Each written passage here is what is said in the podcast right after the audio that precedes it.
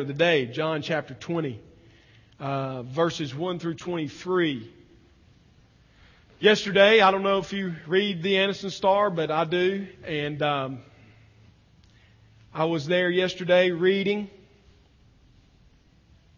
in the faith section, on the back page of the faith section. I cut, cut the article out.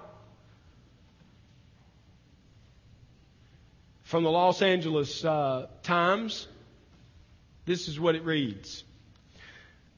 President Obama said, I'm particularly blessed and welcome you, my brothers and sisters in Christ, for this Easter breakfast he told the clergy. I wanted to join you for a brief moment today to continue the Easter celebration of our risen Savior and to reflect on the work to which he promised, his promise calls all of us. The young man from Nazareth marched through Jerusalem, object of scorn and derision and abuse and torture by an empire. The agony of crucifixion amid the crisis, uh, excuse me, the cries of thieves the discovery just three days later that would forever alter our world. That the Son of Man was not to be found in his tomb and that Jesus Christ had risen. We are awed by the grace he has showed, even to those who, ha- who would have him killed. We are thankful for the sacrifice he gave for the sins of humanity, and we glory in the promise of redemption in the resurrection. He continues. Such a promise is one of life's great blessings because as I am continually learning, we are each of us imperfect. Each of us errs by accident or by design. Each of us falls short of how we ought to live. And selfishness and pride are vices that afflict us all. It is not easy to purge these afflictions, to achieve redemption, but as Christians, we believe that redemption can be delivered by faith in Jesus Christ. And the possibility of redemption can make straight the crookedness of a character, make whole the incompleteness of a soul. Redemption makes life, however fleeting here on earth, resound with eternal hope. Tremendous commentary on the event, the singular event of history, which changed the world. 2,000 years, 20 centuries have passed, and the most powerful man in the world recognizes the resurrection of Jesus Christ. However you disagree with him on politics, however you disagree with him or want to argue about whether he is a man of faith, by his own words, he has said that this one event changed the world. And on this, we can all agree. All of us. No matter our political stripe, our preferences, nor our thoughts about the president. On this we agree. This one event that we're going to talk about today changed everything. Changed everything. And it's recorded for us in the Gospels, every Gospel writer records the account of the resurrection. Now, I want to call your attention to some things, okay? Uh, some his, history here. In the 1800s, higher criticism. Higher criticism is the work of those who, as uh, theologians or literary um, students, especially, take a text and begin to tear it to pieces, looking and analyzing that text by the criteria of academics to understand what does the text really say, who said it, is it valid, is it now a real uh, uh, representation of what was written originally, has it been altered through the years? Higher criticism, though I don't agree with the higher critics, higher criticism can be very helpful to us. As a matter of fact, I, I think that whether you agree with them and their conclusions or not, it's, it's, a, it's wrong-headed to simply ignore them. I think the church tried to ignore them, has tried in some sectors, and it has caused for great problems. There were great thinkers, of what I'm saying, in the 1800s who began to dissect the text of the Scripture to see what it really teaches us. And although there is uh, varying degrees of confidence in the text, one thing that we do see, even from the opponents of a literal Word of God, is that most of them agree that what we read around the crucifixion and resurrection of Jesus Christ is eyewitness material.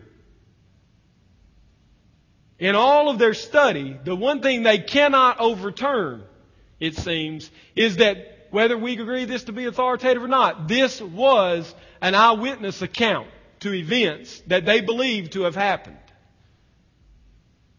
That's crucial. Here's why it's crucial. I want you to think with me. It's easy in the 1800s to go back and rewrite history. But I have one question for the higher critic, one question for you concerning this.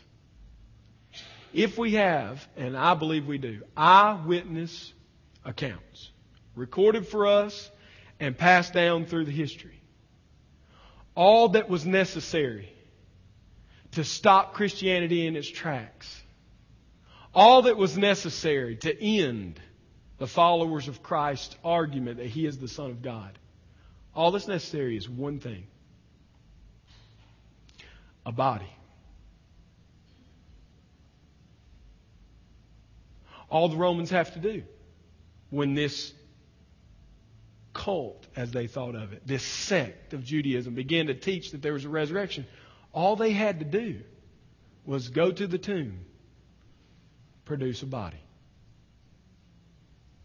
All the Jews had to do, whose whole life was hanging in the balance, all they had to do, lay him out unshrouded so that everyone might see him and identify that he's dead. So the question I have for you, if you don't believe in the resurrection, is why did they not do it? It would have been easy enough to do. They knew where his tomb was. All they had to do was produce a body. The whole thing's over. You see, the resurrection the resurrection is the crux of Christianity. If the resurrection did not happen, then we need to close the Word of God and go home. It's over.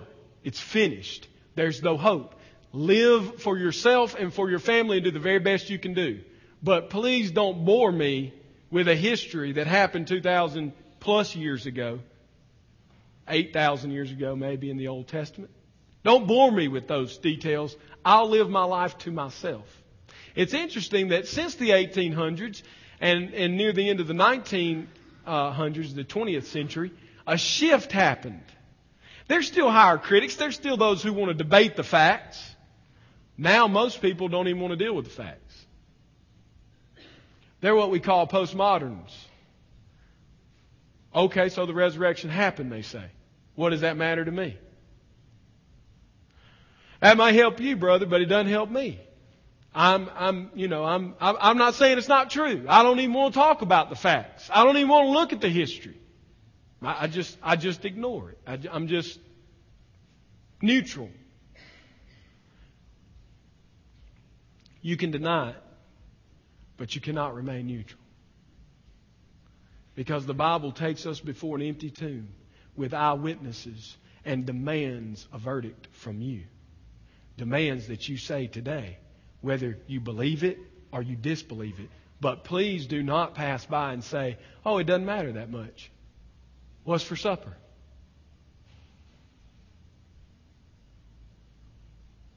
It can be either that he is the Lord or that he is the world's greatest liar.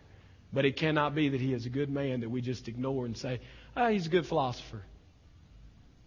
Brilliant person. That option is not available. And so today's evidence is what I believe to be the crux of our faith. If we look at some of the early eyewitnesses and their preaching, we see the change that the resurrection had on them. And I want you to hold your place. We're going to go to John 20. Don't misunderstand me. But the Bible itself is a great, great defense. Acts chapter 10. If we look at Acts chapter 10. If you hold your place in John 20 and turn to Acts chapter 10, I like to hear pages turning. I want you to see it. The way this event, which changed the world, impacted believers. Okay. Acts chapter 10, and we begin in verse 39.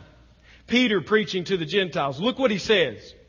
And we witness of all that he did, both in the country of the Jews and in Jerusalem. And we are witnesses of all that he did. Catch that. Eyewitness to it. They put him to death by hanging him on a tree. But God raised him on the third day and made him to appear. Not to all the people, but to us who have been chosen by God as witnesses, who ate and drank with him after he rose from the dead. And he commanded us to preach to the people and to testify that he is the, the one appointed by God to be judge of the living and the dead. We have here Peter's preaching to the Gentiles, and he says, We are eyewitnesses, and secondly, we saw him hanged on a tree and raised from the dead. You don't believe me? We ate and drank with him. Why didn't somebody, why didn't somebody raise up evidence then to stop this? The whole thing would be over. There was no evidence to raise up. Acts chapter 17. Flip with me to the apostle Paul and his teaching on the resurrection in his sermons. What I'm telling you is, while you're turning there, what I'm telling you is, it's not that people believe that he died and then years later, after all of those in his time died, begin to say he was raised from the dead. This is days after he was raised from the dead. This is within eight years of his death. Thousands of people knew that he had died. There were, eh, there were, there were men and women throughout Judea and the Roman Empire who had seen him crucified. All they had to do was produce a body. They didn't wait hundreds of years to begin teaching a resurrection. It was immediate. And it became the crux, the very center of their teaching. Acts 17. Paul, on Mars Hill, the most elite men of his day in Athens, have gathered together to uh, hear Paul preach. In Acts 17 verses 30 and 31, look what he said. The times of ignorance God overlooked, but now he commands all people everywhere to repent why does he command them to repent? Because he has fixed a day on which he will judge the world in righteousness by man whom he has appointed. And of this, he has given assurance to all people by raising him from the dead. Paul said, you can think I don't know what I'm talking about, but there is a man who will judge you at your death, and he was raised up by the power of God. And at this word, look what they did. They heard of the resurrection of the dead, and some mocked.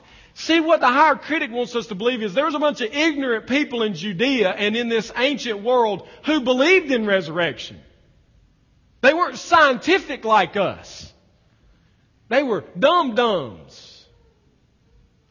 A little short of a full stack. No. It was not popular to believe in resurrection, even in the day of our Lord. These men began to mock. Not that Jesus had died on the cross, not that he was the Son of God, but that anyone would dare believe that he was raised up from the dead. You see, it was the crux of their teaching. They didn't leave it out of any sermon. Jesus was crucified, he was buried, and he was raised from the dead. I, I know we've looked at it this morning, we read it. 1 Corinthians 15 that great hymn of the ancient church, which we have for us recorded in Paul's writing. And look what he says, and I won't read it again. It's been read this morning, but look what he says. He raised him on the third day in keeping with the scriptures, and he appeared to Peter and then the twelve, and he appeared to more than 500 brothers at one time. Most of them are still here. Some of them have died. What is he saying? You don't believe me? You think I'm a lunatic? You think I've drank the Kool-Aid and I'm trying to fool you? Jesus appeared to 500 people at one time. Now, I've laid it out there. Romans chapter 4. We won't go there, but Romans chapter 4 says he was raised up for our justification. It was the center of their theology, this resurrection. Now you can say, oh, yeah, but Carl, all these people were his friends.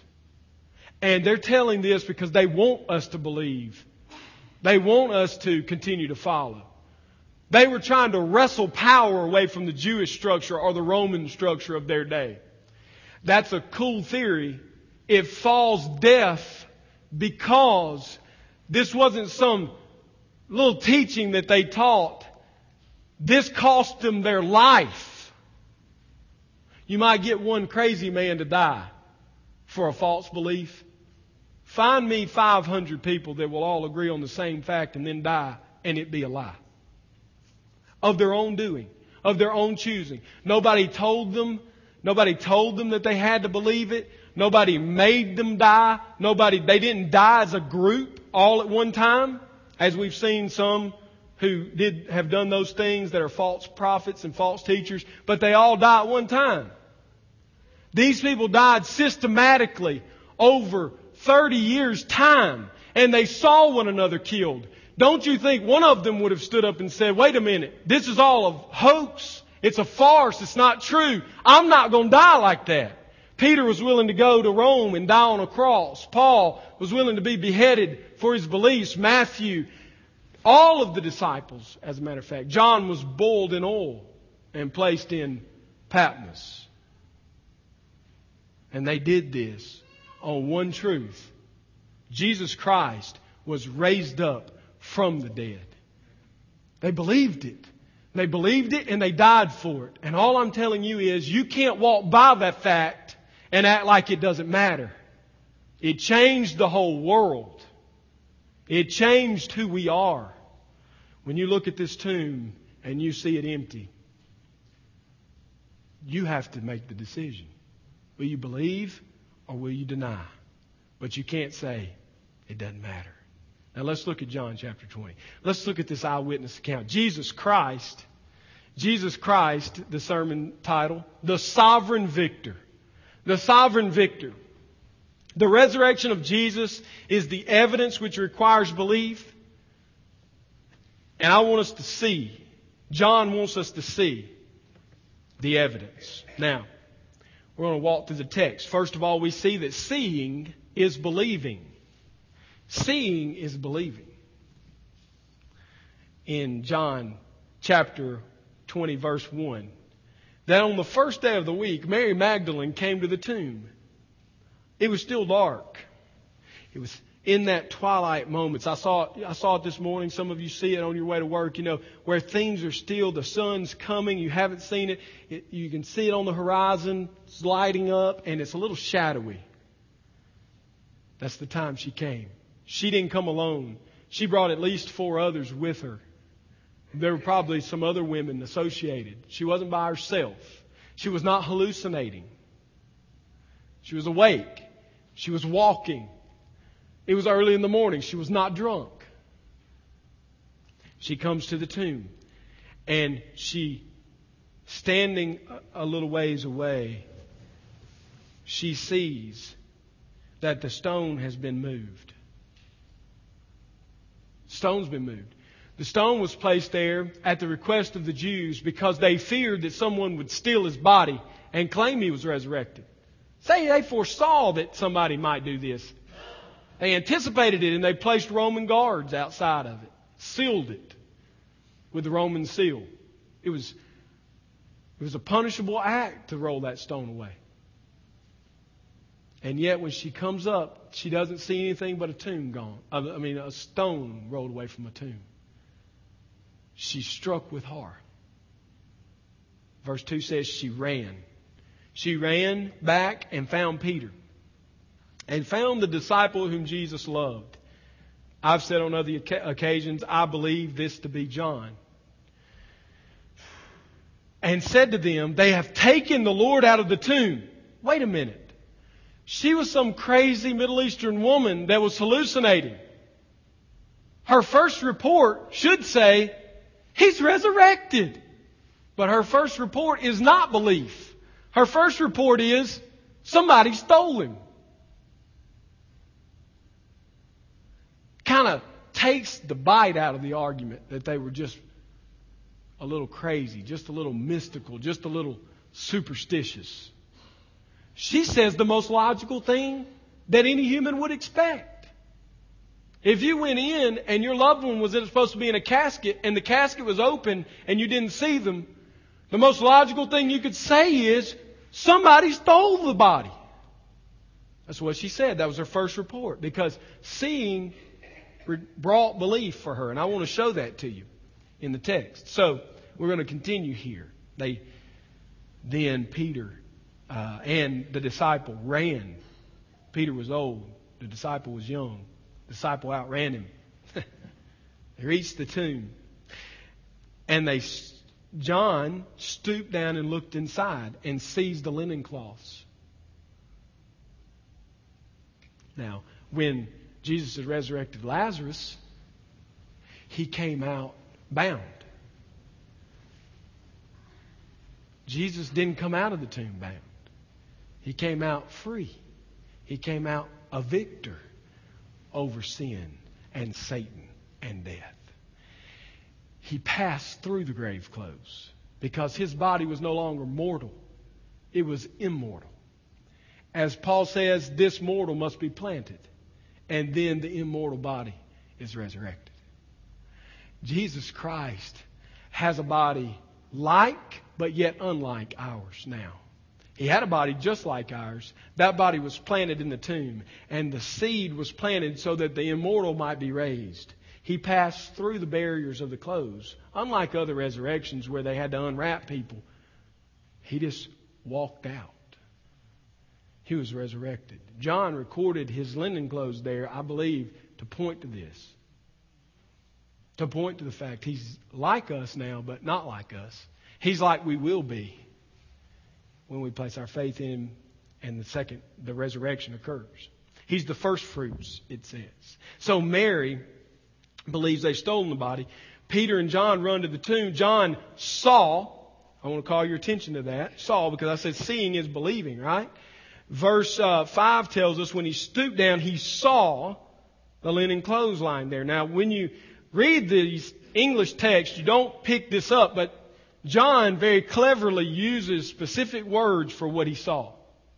He saw the word blepo in the Greek. He simply observed, is what it says. He saw with his eyes that the linen clothes were there and there was no body. But then Peter runs past him. That's just like Peter, isn't it? It's just like Peter. He, he's not stopping at the door. No fear for treading on holy ground. Peter runs straight into the tomb. He wants to see it so that he might believe it. And that's what it says happened in verse 6. That Simon Peter came following him and went into the tomb and he saw the linen clothes lying here. Now, John uses a different word. He doesn't say he merely observed. He uses the word for seeing in the Greek, which drives to our word theory or theorizes. It's interesting to me.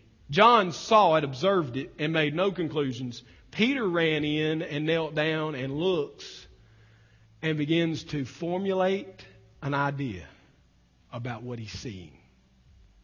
He wants to know and understand what is going on here.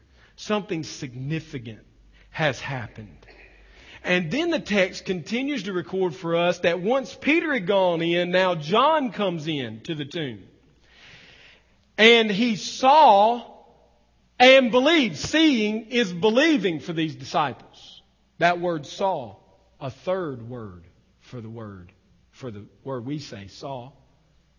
First he observed. Peter drew a theory about what he saw. And this word, oreo, means, oreo, means to see with understanding. And I say that because look at the next verse. They didn't understand the scripture that he must rise from the dead. And then the disciples went back to their homes. He saw with understanding. In other words, when he went there, he saw it and he immediately believed in a resurrection based on what he had seen. But he didn't yet understand the scriptures. He's going to do that later. In other words, he didn't go there expecting to find a resurrected body. These disciples were not looking for Jesus to come back from the dead because the Old Testament said he would come back from the dead clearly. It said it, but they didn't understand it. But when they saw, not just observed, not just drew a theory, but understood what they saw, they believed in their heart that he was raised from the dead. Do you see how John, in his eyewitness account, wants us, he's driving us to believe that the resurrection happened? Not based off of secondhand accounts, but based off his very own eyewitness account and what it did to him. He moved in this moment from simply observing to believing. He himself, I think if you stop John in the kingdom, in the fullness of the kingdom one day and ask him, what did it for you? What pushed you over the edge? I don't know, but I think he will say, I, I believed in Jesus. I, I believed he was the Son of God. But when he died, it caused crisis for me. Wouldn't it you? But then I was at the tomb. And I believed. Everything I had believed was called into question when he was crucified and was confirmed to me when his body wasn't in that tomb. He was battling with belief. Some of you are battling right now in your heart. You say, I want to believe it. I want to not dismiss this. I want to accept it. Be like John. See it and believe it. The resurrection demands it from you. It demands it from you. It changes the world. It changes us. It changes our faith. So we see that he's driving. The disciples didn't understand this from some point of Scripture in the Old Testament. They believed in the resurrection because they saw it. Secondly, in the text, we come face to face with a conversation that confirms commitment. A conversation that confirms commitment.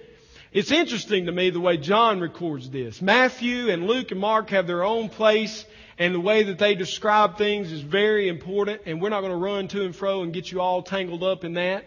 Eh, eh, everything that we're reading here is verified by the other writers, and everything they write is verified by what's written here. There's nothing to doubt in their eyewitness account.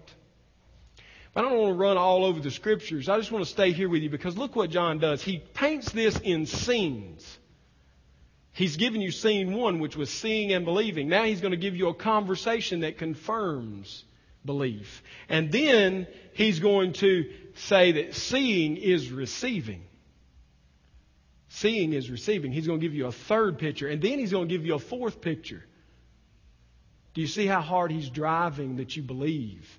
Believe. Believe. It's shouting from the pages. Believe in Jesus Christ, the Son of God. And why does he do this? Because the whole purpose of his letter is given to us in John chapter 20, verses 30 through 31. These are written so that you may believe that Jesus is the Christ. And he's doing it with the resurrection. Here, some women saw. Here, Peter and John saw and they believed. Now we're going to read in just a moment and look through the text. A conversation happened which confirmed Mary in her belief. And then he appeared to the 12 disciples and they received from him the Spirit. And then we get the encounter with Thomas. And I've saved Thomas. So he's by himself. I've saved Thomas. I think it's a significant event and we're going to have a sermon dedicated to that seeing and that confirming of faith next week. But here we see a conversation that confirms. Mary now has come back to the tomb. She got there after they were gone. She got there mourning, weeping, crying, distraught, distressed, discouraged. She knew what she believed. She knew she had washed this Jesus' feet with her tears and wiped them clean with her hair. She knew that he had delivered her from a life of sin, prostitution, and adultery. She knew this Jesus, but he was gone. He was missing. And it caused her a crisis. Are you in a crisis of belief? You're not the first, and you won't be the last. And the same thing which confirmed their belief will be what Jesus uses to confirm your belief. It is if I'm not who I said I am, find my body. Find my body. They're going to have a conversation about the body.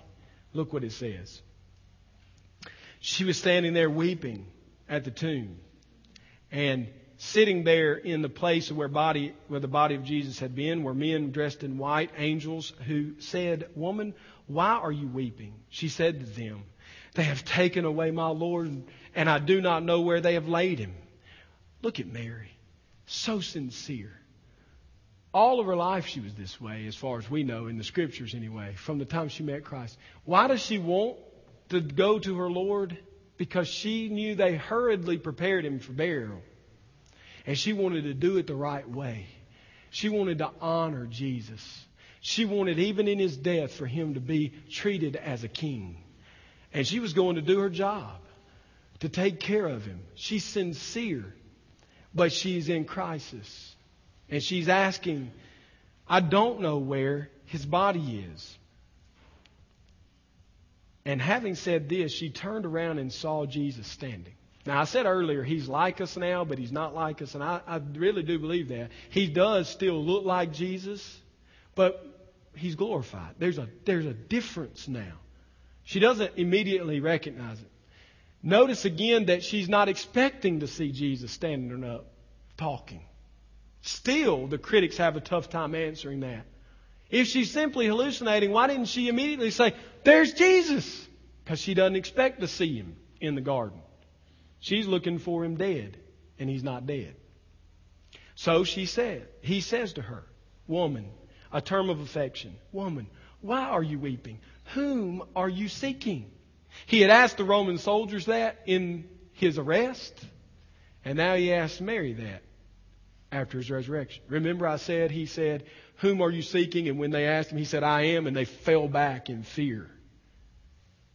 He asks again, doesn't he? Who are you seeking? Same question. Look what she says. She thought he was a gardener. Sir, if you've carried him away, tell me where you laid him, and I will take him.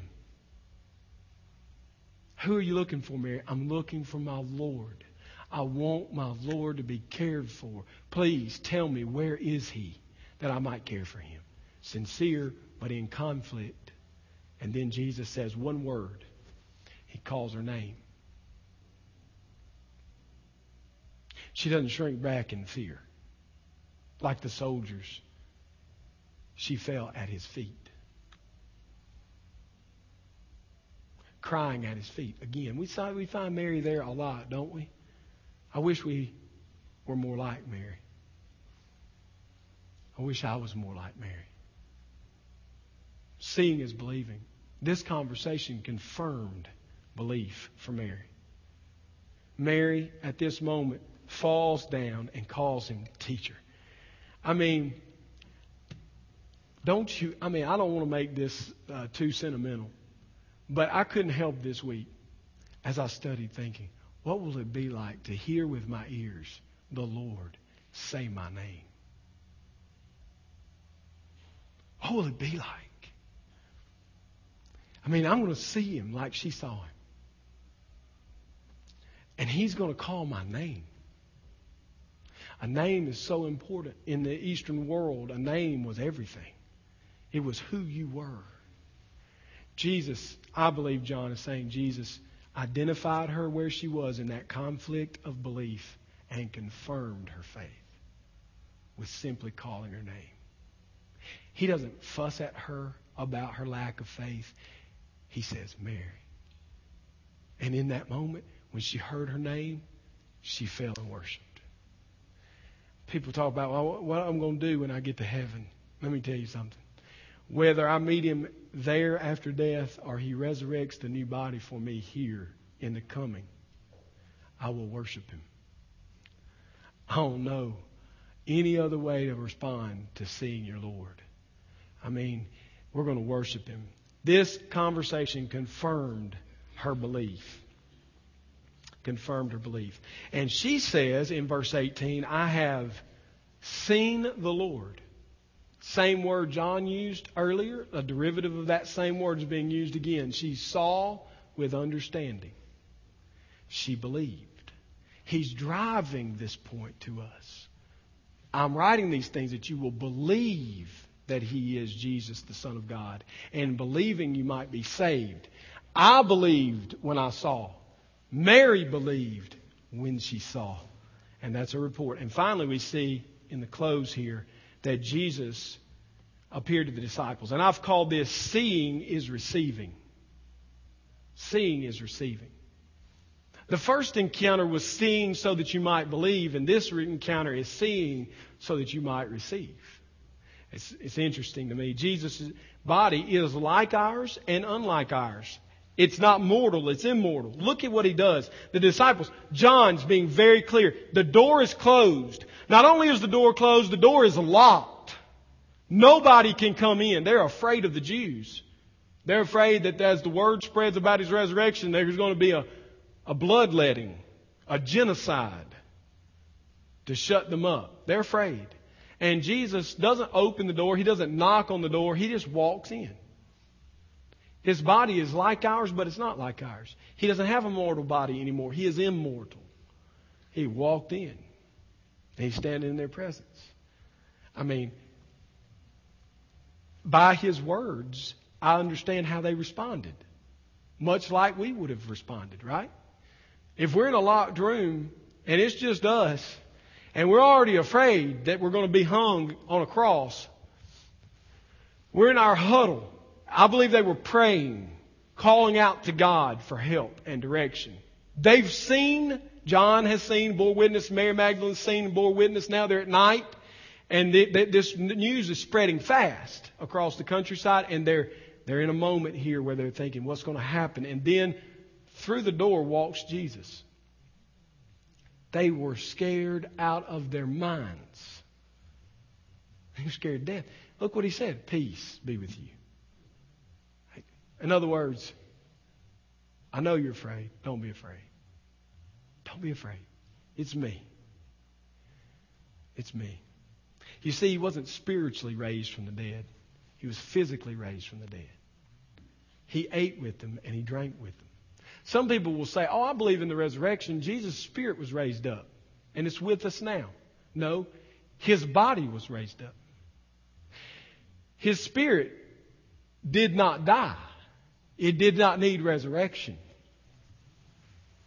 His spirit at the cross was handed back to his Father. His spirit didn't die. His spirit couldn't die. If his spirit dies, then God dies. If God dies, then he's not God. If God dies, the whole thing falls to pieces. Right? Jesus, Jesus, the man, died. He's the God man. His God, his divinity, did not die. Okay? I don't want to go too far and uh, take another hour to explain that. Maybe that's good for another sermon. But I'm not trying to make him two separate beings in one body. He's one. But yet in such a way that he doesn't do violence to his character as God, the unchanging God. His flesh died. His humanity died. His humanity suffered and died. And his spirit went back to heaven with his Father in his crucifixion and didn't need resurrection, but his body needed to be resurrected. And his body was resurrected and now has walked into the room with the disciples. And he says, Peace to you. Now, Jesus then commissions them. As the Father sent me, so I send you. And I didn't send you alone. But look what he does. This is why I said seeing is receiving. He then breathed on them and said to them, Receive the Holy Spirit.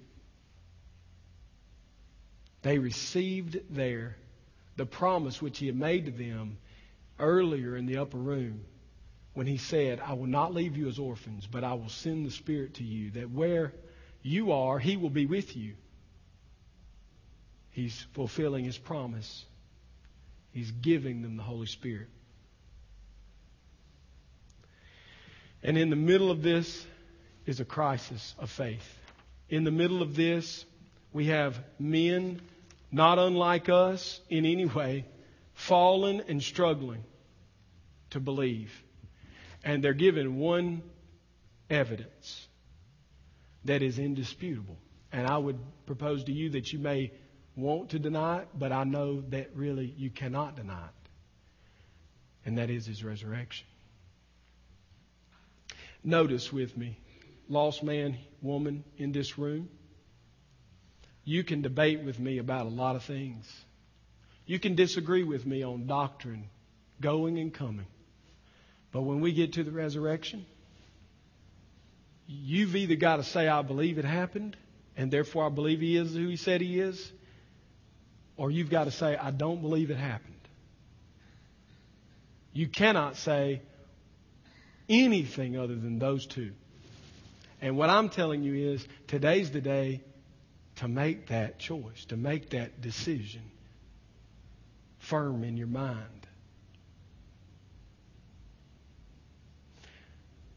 Some would say it's crazy. It's insane. It's checking the mind at the door to believe in a resurrection. Well, I think it's insane to deny the facts of history. The eyewitnesses who saw him, the 500 who went through the countryside after they saw him all at one time. I mean, if you got 500 independent witnesses, some of them, they might get together and talk. But when 500 people see the same thing, I mean, if one person saw you do what you did, then it's confirmed. If 500 saw it, it's beyond dispute. That's what the Bible tells us. So either you've got to deny him or you've got to accept him. You can't leave him there. You can't leave him there. I want you to believe. I can't make you. But I want to urge you. Believe. Don't walk by the tomb and remain unchanged. Let's pray. Father, you overwhelm us.